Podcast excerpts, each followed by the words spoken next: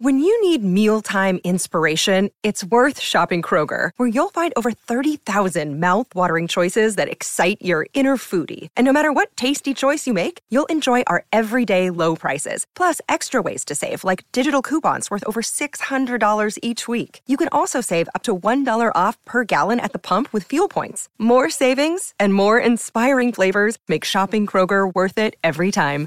Kroger, fresh for everyone. Fuel restrictions apply. Another day is here, and you're ready for it. What to wear? Check. Breakfast, lunch, and dinner? Check. Planning for what's next and how to save for it?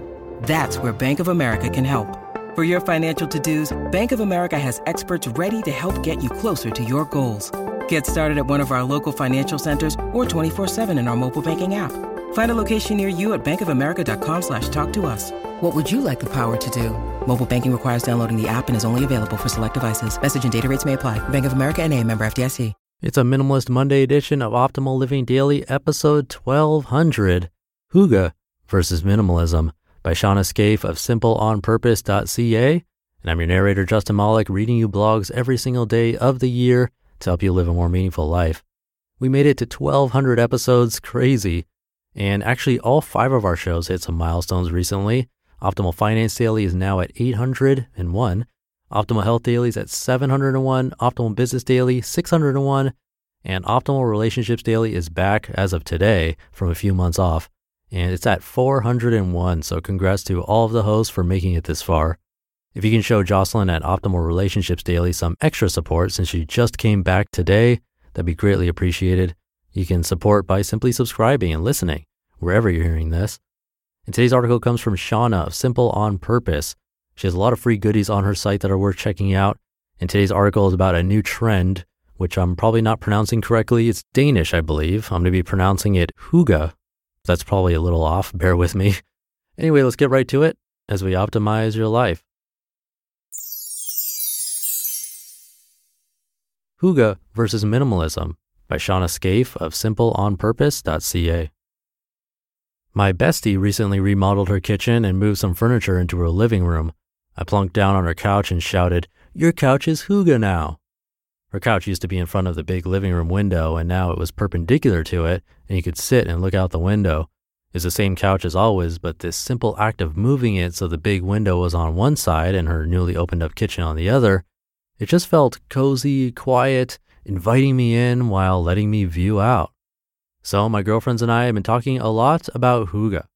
It is a Danish word and it doesn't have a direct English translation, but the underlying sentiment of it is the atmosphere of connection, comfort, and contentment. We see a lot of candles, cozy socks, and hot drinks to symbolize hygge.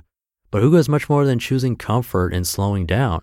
Hygge is the outcome of the political, educational, and social climate in Denmark. It is part of who they are. Danes aren't hustling or striving or performing.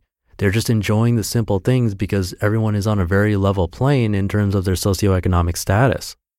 Hygge is sitting with your friends in a cafe and having slow conversations. It is being silent side by side your spouse, eating peanut butter sandwiches by candlelight.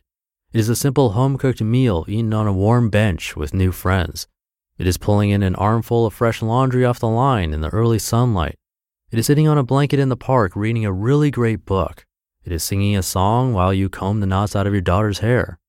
One way I always feel hygge is when I turn off all the lights at night, I can hear the dryer humming in the basement, and I go check on each of my kids in their beds, pulling covers up over their shoulders and smiling at their smushy faces. I think some of us are naturals in one of these areas that make up hygge. I have one friend who knows how to set up the most inviting, cozy spaces with attention to all the little simple details. I have another friend who can plunk down on my couch and be so invested in conversation that I feel like she gives our time together all her time and attention. I have another friend who is welcoming and content and can make any gathering have a feeling of warmth and kinship, even if it is in a parking lot on a tailgate.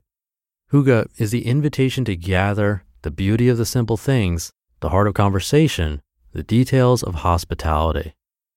How it compares with minimalism. Minimalism looks very different for everyone. Some do it to be frugal, some to curate their possession to be top quality, some to be environmentally sustainable, some to rid their life of consumerism, and some to challenge themselves to have less and less. But Hygge seems to be a similar experience for all who embrace it. Where Hygge minimalism cross paths most often is when they focus more on the heart of living rather than the hustle of living. Owning less. In both minimalism and Hygge, possessions are kept because they are valued, they tell a story, they are useful or beautiful.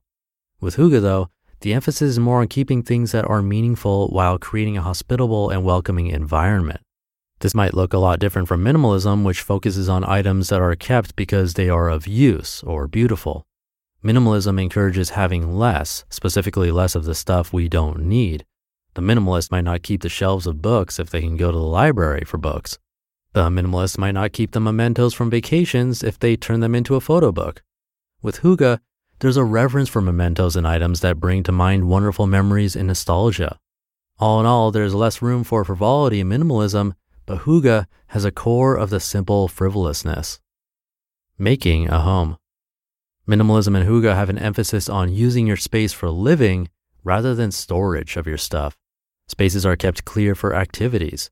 Chairs are there for plunking into with a book. Tables are cleared off for gatherings. We see minimalism started by taking control of how we manage possessions in our home. Of course, minimalism carries over into how we live our life, but Hygge is more focused on viewing home as a state of mind. With Hygge, home can be found or made in the woods, in a workplace, or in a backyard. Doing less. In minimalism, there's an emphasis on doing less of the stuff that you don't love or doesn't serve a purpose in your life. As a minimalist sorts through what is important in their home, they sort through what is important in how they spend their time. In reading about Denmark, it seems there is less of a hustle culture in the workplace. There's less drive to increase your income or become a hashtag lady boss. Working overtime through lunch breaks, side hustles, etc., isn't a way of life in Denmark in the way we see in North America. There might be a lean towards productivity and minimalism and spending our time productively. In Hygge, there's more of a lean to presence and letting your life slow down. Hygge has a priority to set time aside for simply being with one another in a relaxed setting. Buying less. Both Hygge and minimalism resist excessive consumption. There's a practical stance on using what you need. Both minimalism and Hygge have a respect for things that are well made and practical.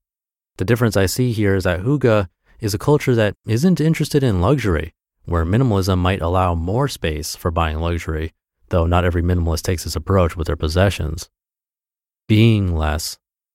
In reading about Hygge, this is what struck me the most. Because of the educational, political, and socioeconomic culture in Denmark, there is this sense of identity, a peace with oneself, that seems to be nurtured from childhood. I don't think minimalism touches on the art of gathering or conversation, at least not to the degree that Hygge does. When the Danes gather, there is a harmony, a belonging, a trust, an ease. There's no competition, no need to show one another up, nobody needing to control the conversation or exemplify their status. There is a respect for individuality, giving full attention to one another, and allowing everyone mutual place in the conversation, regardless of age. This reflects their values of lightheartedness, equality, and authenticity. It's not just about socks and candles. If you go on Pinterest and search Hygge, You'll see a lot of cozy fires and wool socks and candles, all the candles. But when you really dig into Hygge, you'll find it is a way of life. I read the book of Hygge by Louisa Thomsen Brits, and it was such a beautiful explanation of living out Hygge that it has me plotting a trip to Denmark for the whole family one day. One of my favorite quotes on Hygge is from the book of Hygge by Louisa Thomsen Brits. The pleasure is found in living Hygge, not curating it, in the experience of the journey, not owning the map. You just listened to the post titled Hygge versus Minimalism by Shauna Scaife of simpleonpurpose.ca. Again, check out her site for some free goodies and please subscribe to Optimal Relationships Daily. Jocelyn is back after having a baby. It'd mean a lot to her and me if you could check out her show where she narrates from authors like Shauna. She actually has narrated her before. Again, that's Optimal Relationships Daily. Please check it out. But that'll do it for today. Have a great day and start to your week. Thank you for being here for 1,200 episodes. And I'll see you tomorrow for another 1,200 maybe, where your optimal life awaits.